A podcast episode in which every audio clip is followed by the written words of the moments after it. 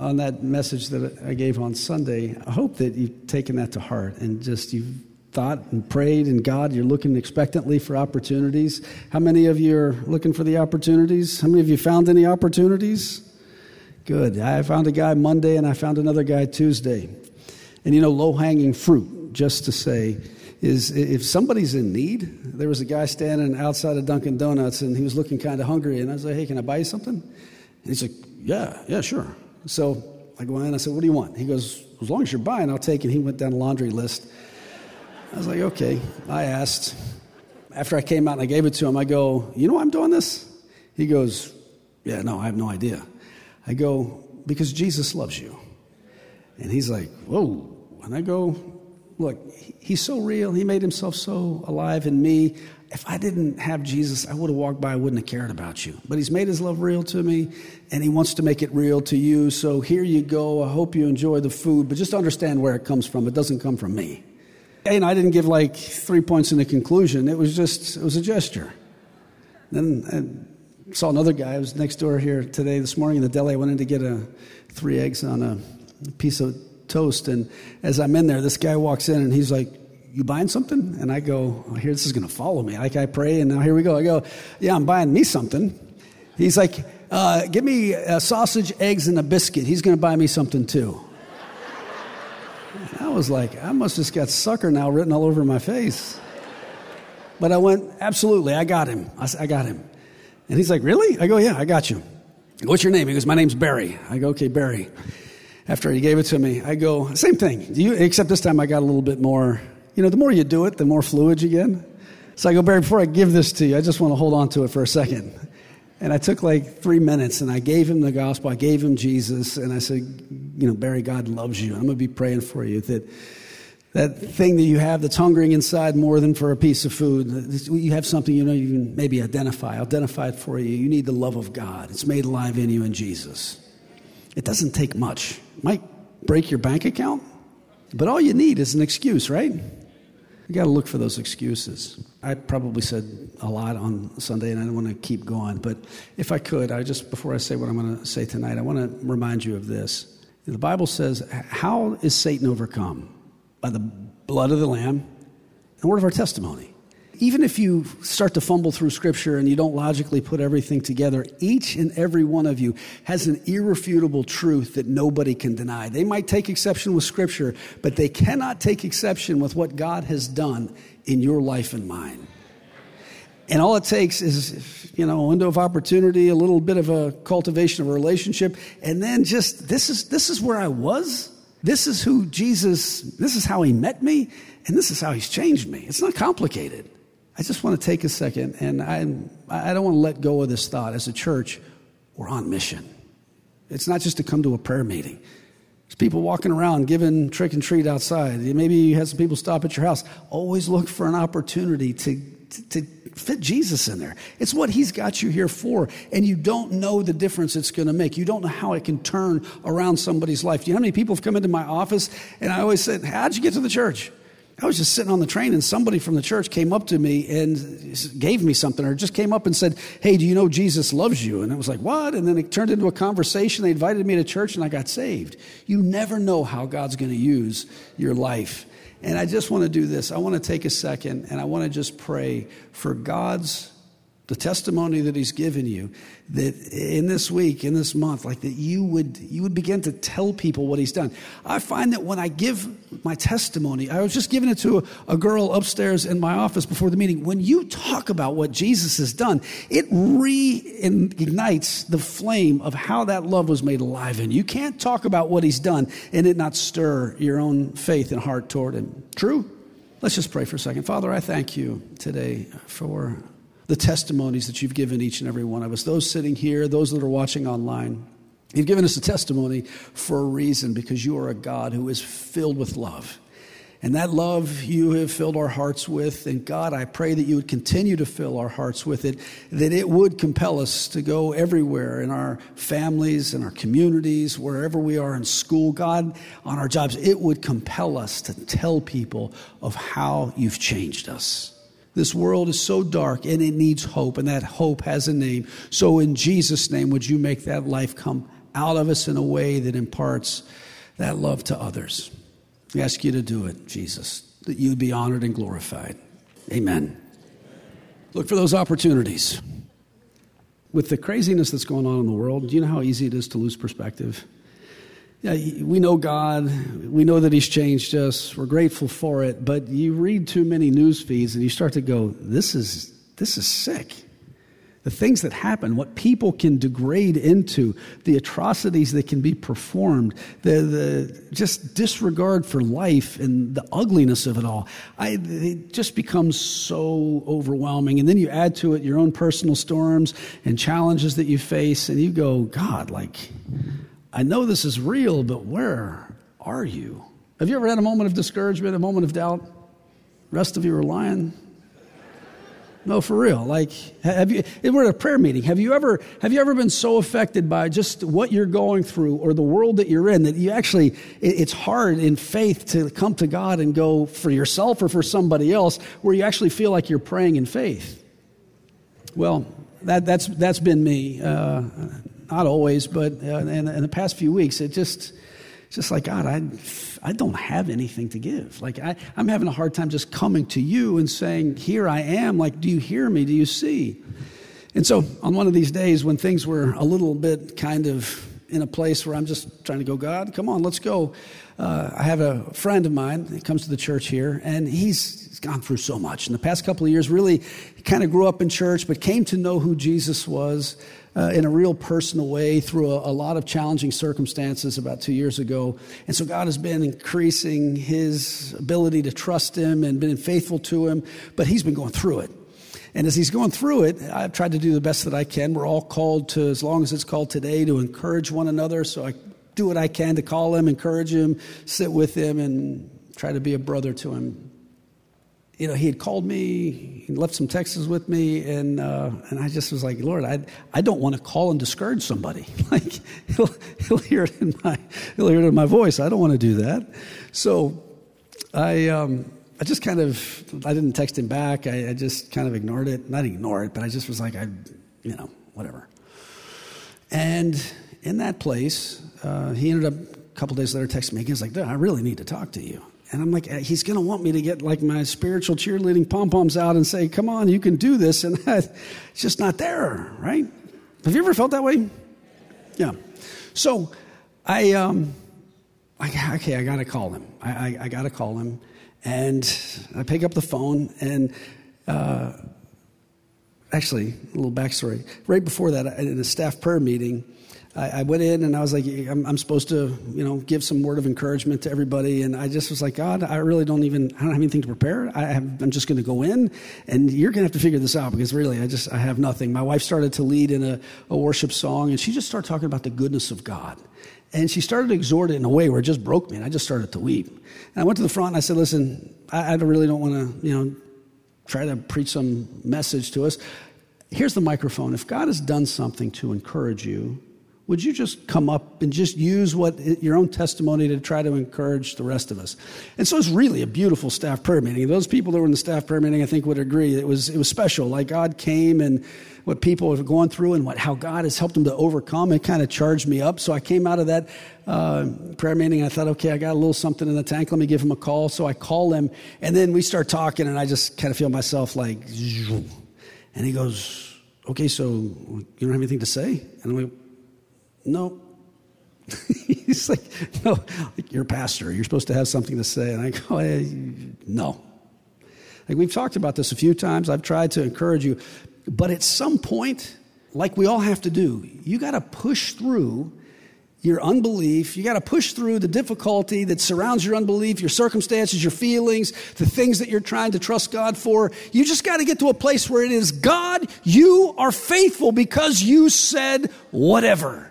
It's who you are. You cannot deny yourself. Your very name is faithful. So, my brother, I can encourage you to do that, but we're still going to hang the phone up and you're going to have to get a hold of him for yourself and you're going to have to say, God, you, you have to meet me. I go, that's the best I got. I, I, I know what you're going through, so let me take a second and pray. And he has, when I talk about layers of life, he's got the thing stacked against him. He's going through it for a reason. I don't fault him. But God, do something, give him something that'll encourage him, Amen. I tried. He ends up texting me back. 10 minutes after we get off the phone, he said, You know, whatever. He went got a hold of God, prayed a little bit. And then five minutes after that, the, he, he, was going to get potentially deported out of the country. He has two kids that are American, but he was going to get deported out of the country because of some financial issues that were playing into. It's a long story.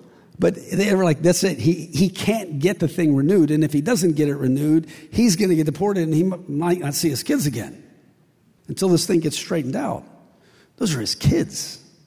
Like, I got four kids. Tell me I can't see my kids, you'd have to shoot me.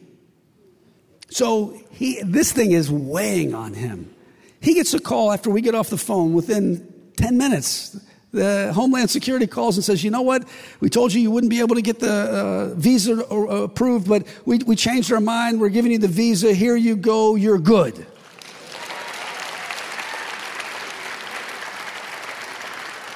So, one minute you hear it's an impossibility by the people who have the authority, and the next minute God holds the heart of the king in his hand and he turns it.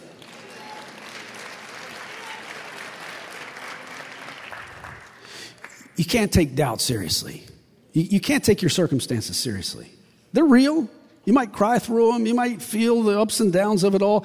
But what you have to do is you have to set yourself in a position where you say, God, your word is the only reality that I'm going to I'm going to stand on. It's the only thing that passes into eternity, and I don't care what anybody says, I don't care what a doctor says, I don't care what some judge says, I don't care. It doesn't matter. You have the final say. I'm trusting in you. It's one thing to give mental assent to, it's another thing to lean into. I just want to read a passage of scripture that I think will help us today to lean into whatever that is that may apply to your life today. This is out of Matthew. It's the 21st chapter. It's verses 18 through 21, and it says this. It says this Early in the morning, as Jesus was on his way back to the city, he was hungry. Seeing a fig tree by the road, he went up to it, but found nothing on it except leaves. Then he said to it, May you never bear fruit again. And immediately the tree withered. Now, when we're talking about a tree, we're not talking about like a little bush. I used to have a fig tree in the backyard that uh, my landlord had planted, and it was, you know, it started off as like this little tiny thing, and then it started to kind of, by the time we moved out, it was like a big bush. But when we're talking about a tree, we're talking about like something you stand back and you look at, and it's, it's huge. And immediately, this massive tree withers. Now, when the disciples saw this, they're like, What in the world? He speaks, and in the instant he speaks, an entire tree just withers into death. They're amazed. How did the fig tree wither so quickly? They asked. Jesus replied, Truly I tell you, if you have faith and do not doubt, if you have faith and do not doubt, say that with me. If you have faith and do not doubt, not only can you do what was done to this fig tree, but also you can say to this mountain, Go throw yourself into the sea, and it will be done. If you believe, you will receive whatever you ask for in prayer. So let's just take a second and do some context. Context. Who's thrown a mountain that you know of in church history into the sea? Anybody like one of the disciples, the apostles? Anyone? No, nobody's thrown mountains around. So when you stop and you go, what is he talking about? Like we can actually throw mountains into the sea? Jesus spoke with a lot of hyperbole. That's sort of the custom in the Near East in the day. They would over exaggerate things like Jesus saying, If your eye causes you to sin, gouge it out. Did he literally mean that? No. If your hand causes you to grab a hold of something doesn't belong to you and you want to steal, like chop the thing off. No, no, no. It's, it's speaking in an exaggerated way to make a point. And Jesus is trying to use a fig tree that's withering immediately. He's trying to use hyperbole to make a point not about just the power of what he did in the moment in a word spoken. There's power when Jesus speaks, things happen.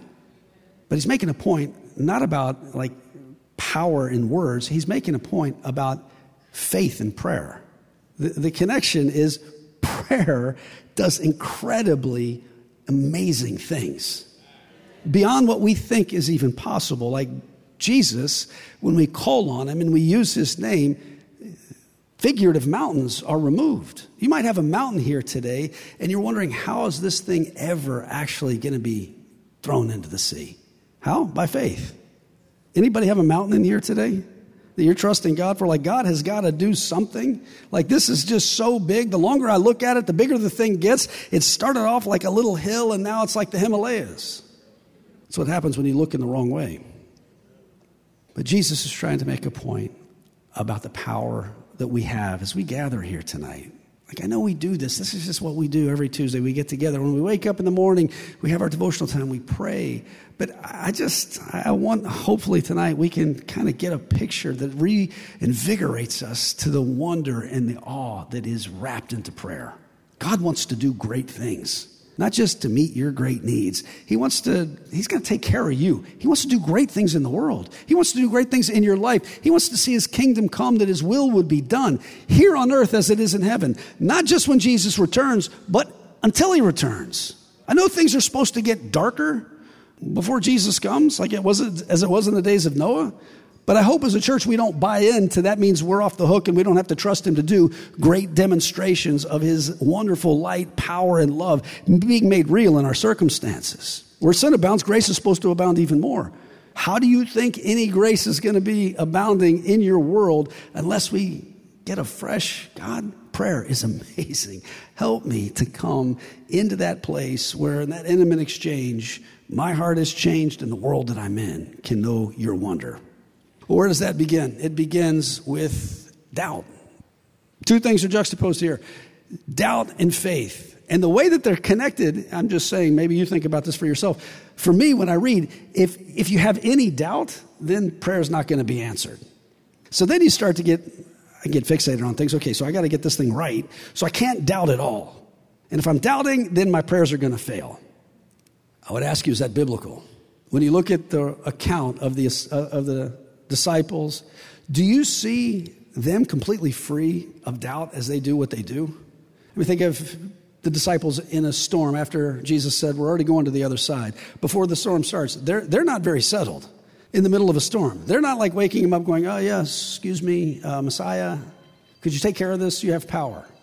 They're freaking out. They're completely doubting that they're going to make it to the point of his destination. They think they're going to die, and they're completely doubting, screaming, and saying, Wake up.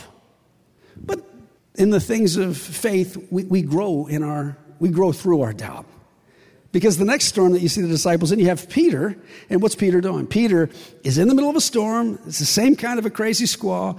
And they're, you know, rowing hard, trying to fight against the storm. And then here comes Jesus. And once they know it's Jesus, Peter is like, hey, Jesus, this is really you. Call me out.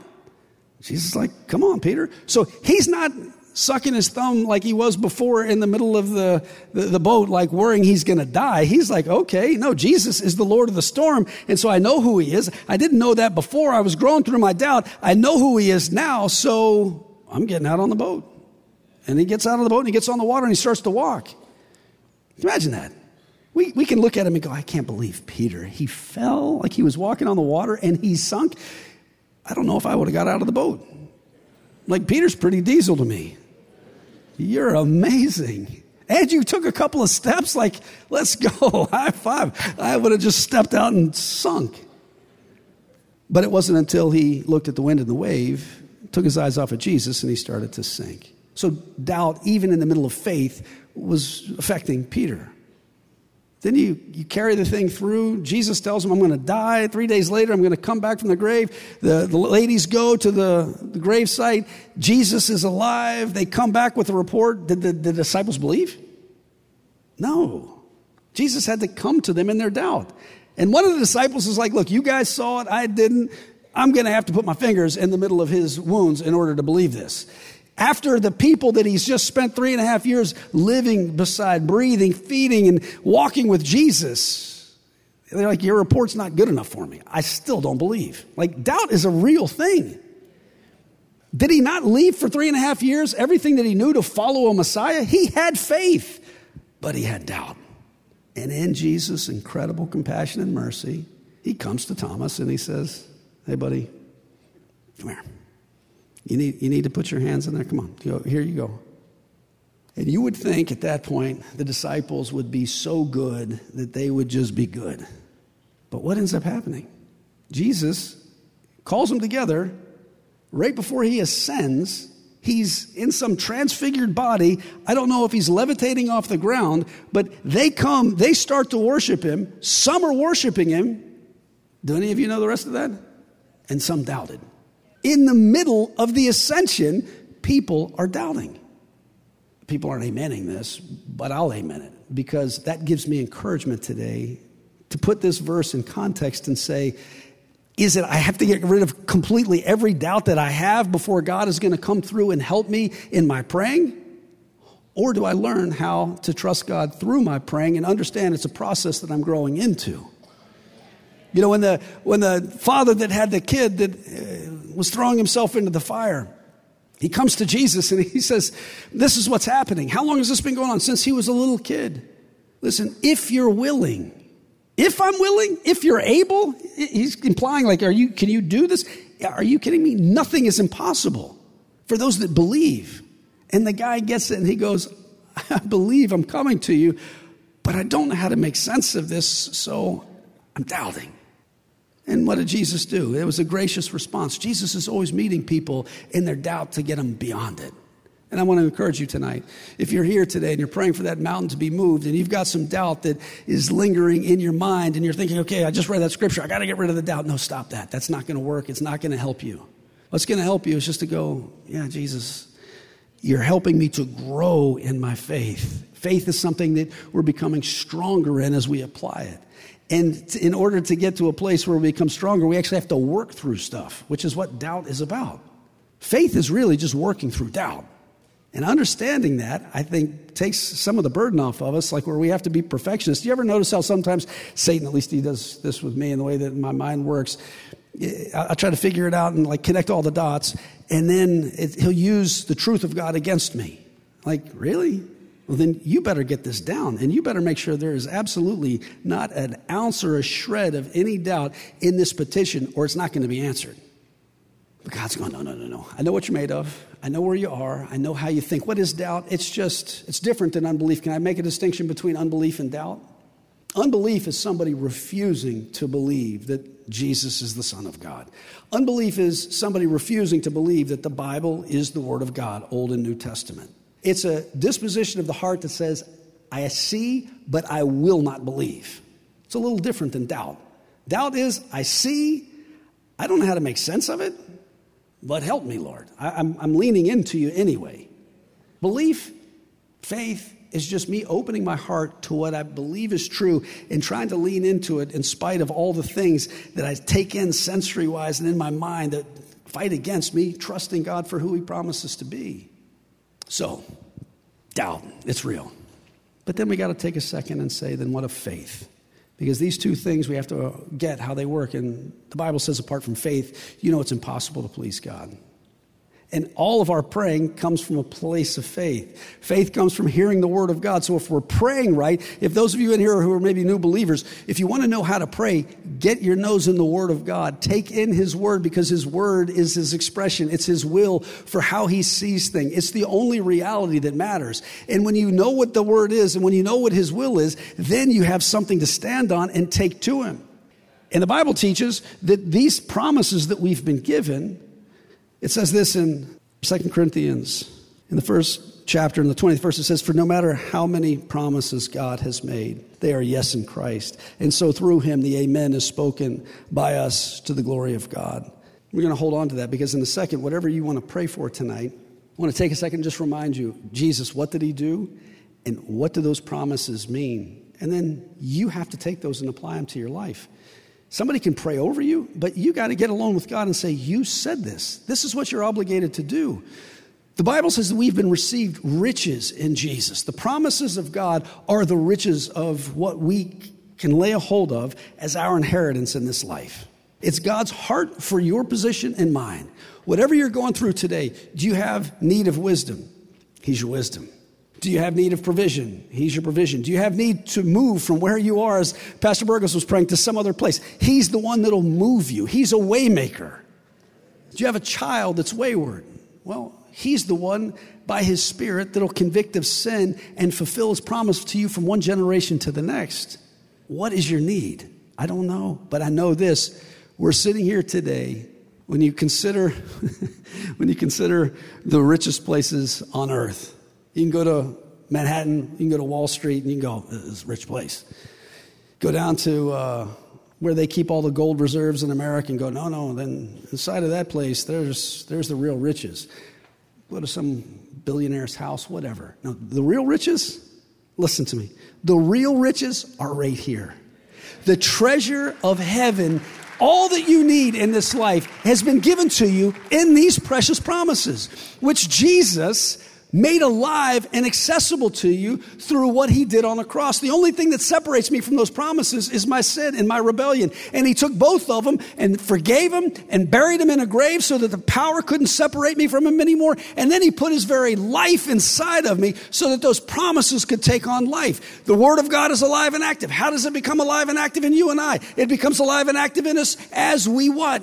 As we trust in his presence to make real to us whatever Jesus died to make available to us. Every one of you before God, you think Bill, you think Bill Gates has got some money? Elon Musk? They're paupers next to you and I. That's not, that's not like embellishing things and sensationalizing it so we feel like somebody. The treasure of heaven has been made accessible to you and I.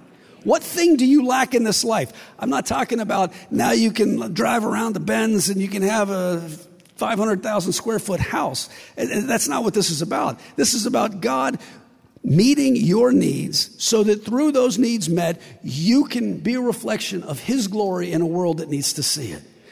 And it does it different ways in different people's lives. Some people have a lot as believers, some people have little as believers. It's not how much or little you materially have, it's spiritually everything that you should be walking in and wears. My brother, as he goes to the Philippines, what are his needs? I can't, he's going to feel alone. Listen, he's got the presence of God with him. God will never leave him. He'll never forsake him. He's got hard ground to, to, to try to break up over there. He's got kids that are maybe abandoned on the street that he's going to have to figure out how does he come alongside and love. I don't know, but the living God is with him. God's presence is inside of him. And anything that he has need of, God is saying, just let's talk. This, this incredible treasury that we've been given, it's just it's been given so that we can have an incredible, intimate, personal, relational dialogue with God saying, This is these words reveal your heart. And they're your heart because there's need in this world. Can we talk about God, what you say you are, so that these needs can be met? That's all prayer is. Didn't you say that you would provide? These people need provision. Jesus, in your name, amen it. You have to do it because this is who you said you are. I'm not trying to work anybody up. I'm sorry if I'm working myself up. But this is, this is incredible. And we come and we kind of pray and we're like, yeah, let's, let's go to a prayer meeting. Go to a prayer meeting. Oh my goodness, in a prayer meeting, thousands of people can come together with the treasury of his promises and stand before a throne in heaven and say, pour out your blessing. Let's not take this for granted. Would you show up, God? Would you make yourself real? Obligate him to do something. Not just let's have a prayer meeting. Like my friend, I can encourage you, I can try to inspire you, but you got to get a hold of God for yourself. You got to believe that he wants to make this real. Did Jesus not bleed out in the most horrific way so that open access would be given to a throne of grace so that he could freely give us everything that we need when we need it? If I could, I just want to remind you of a few promises that are part of the treasury. There's a variation of need in here, but just consider, first of all, what you have need of more than anything is the very presence that you were made for God Himself. You're a believer here tonight, He's with you, he will never leave you. He will never forsake you. It doesn't matter what you did last night. It's not going to matter what you did tomorrow. He is with you and he's going to finish the work that he started. If you're here today and you're discouraged, you're overwhelmed because you keep going down the same road that you know you shouldn't go down, Jesus is going to finish his work in you. He's going to finish what he started. He's going to make you what you're supposed to be. He's going to put distance between you and your sin. He's with you. You don't know what to do. Where am I supposed to go? What decision am I supposed to make? You're going to hear a voice behind you say, This is the way, walk in it. He's going to lead you and remind you about the things that you need to be reminded of because maybe you want to go tell somebody about Jesus tomorrow. I'm not, you know, I'm not a biblical scholar. If you've taken in his word, his spirit has it hidden in your heart. As you put it in there, he's there to regurgitate that truth when it needs to come out to the person that needs to hear it. He's with you. He'll give you the words to speak. Just open up your mouth. You've lost somebody, you're in a position, maybe you're watching online, you're you need comforting. He's the God of all comfort. I was praying with a woman earlier in a 12 o'clock prayer meeting, and she was having a hard time because she lost her husband. And she's like, You know, I talked to her a few times, and I just said, He still wants to comfort you. Has he been comforting you all in the past year? She's like, Yeah. And I go, But you still miss your husband? She's like, Yeah. I go, Then he's still, I want to I wanna pray with you, but you got to he wants to comfort you. Do you believe that? She's like, Yes. We prayed. And she's like, I thank you for that reminder. It's true. He's with me. Who, who understands tears better than Jesus? His spirit inside of you. What do you need? He's with you. What's the world in need that's around you? He's with you so that that can actually be made alive in and through your life to them.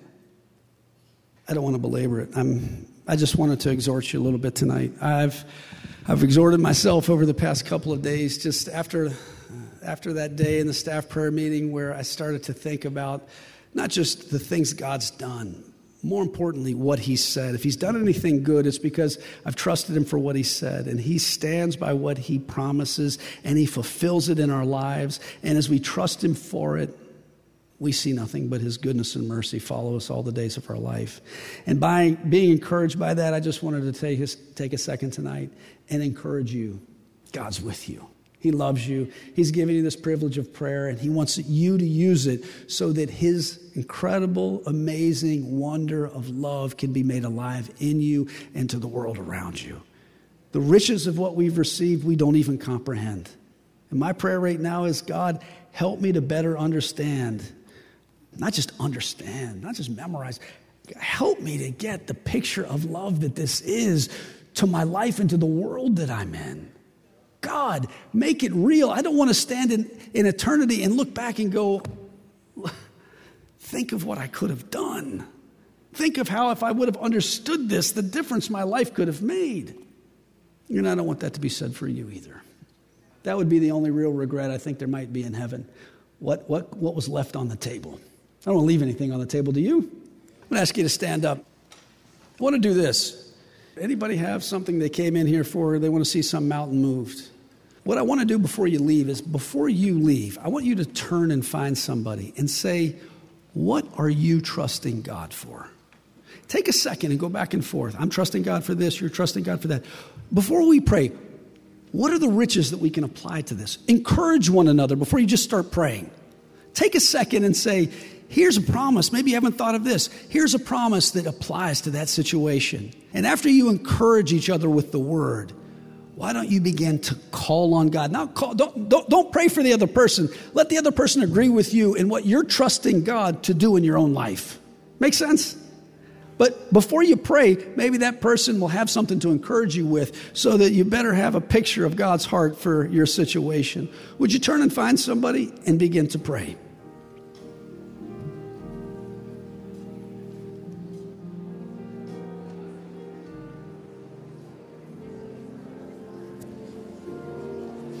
As some people continue to pray, um, I just want to end with this thought. Earlier the 12 o'clock, I had Stephen Burgos, who was leading tonight in worship. He, uh, he was exhorting the congregation about the thoughts that God has about our lives. And his point was God's eyes are upon us. He sees everything that we go through, and he sees, and he, it's because he cares.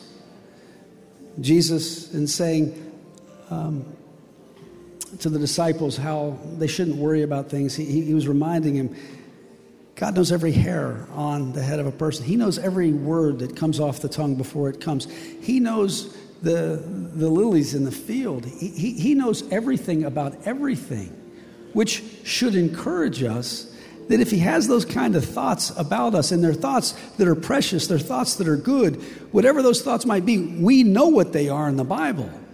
To bring healing, to bring salvation. I was just praying with a brother. He has friends galore that he wants to see come to faith. Started reminding him of the promises of God for his friends. Like God so loved the world that he sent him in. Put those friends' names in the blank. If we're going to see God do great things, we have to have our hearts reminded and lifted uh, to this place of wonder of where he, who He is in the position that He's in. He is a God that longs to give. He gave His only begotten Son. What good thing will He withhold? Father, would you help us tonight? Thank you that your thoughts are upon us. Thank you that you care intimately about everything that we face. And thank you that you've given us this treasury of promises. They're the riches that we've received in Jesus, that we would be able, as we trust in Him, to see that love made real in us and through us. And God, what an incredible gift you've given us in being able to come to a throne of grace I'm asking you tonight, it's a prayer meeting. We do this all the time, but in a new way, God, like never before. Would you stimulate our minds? Would you provoke our hearts to just know that the, the, the place of whatever problems we face, the place of answer is in your presence. It's your word being lifted to you and saying, This is what you've promised. Signed by your blood. The check has been made full. Here you go. Jesus, now move.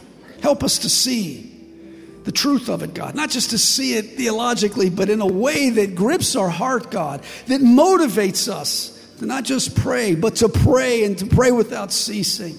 Because your thoughts about your people and the, the way that you want to meet the need, it's endless, God. Thank you for that. We love you tonight. We thank you for this prayer meeting. We thank you for your presence here. We thank you for the prayers that have been lifted up. And God, most of all, for the faithful way that you have answered. You've answered. Now we thank you. Let's put our hands together and thank Him for the answers that have been received. You know, time will bear it out, but we trust you, God, for it. We love you. In Jesus' name. Listen, bless you. Have a great week. Don't forget on Sunday, try to bring somebody that can be encouraged by this congregation in the presence of God in His love here.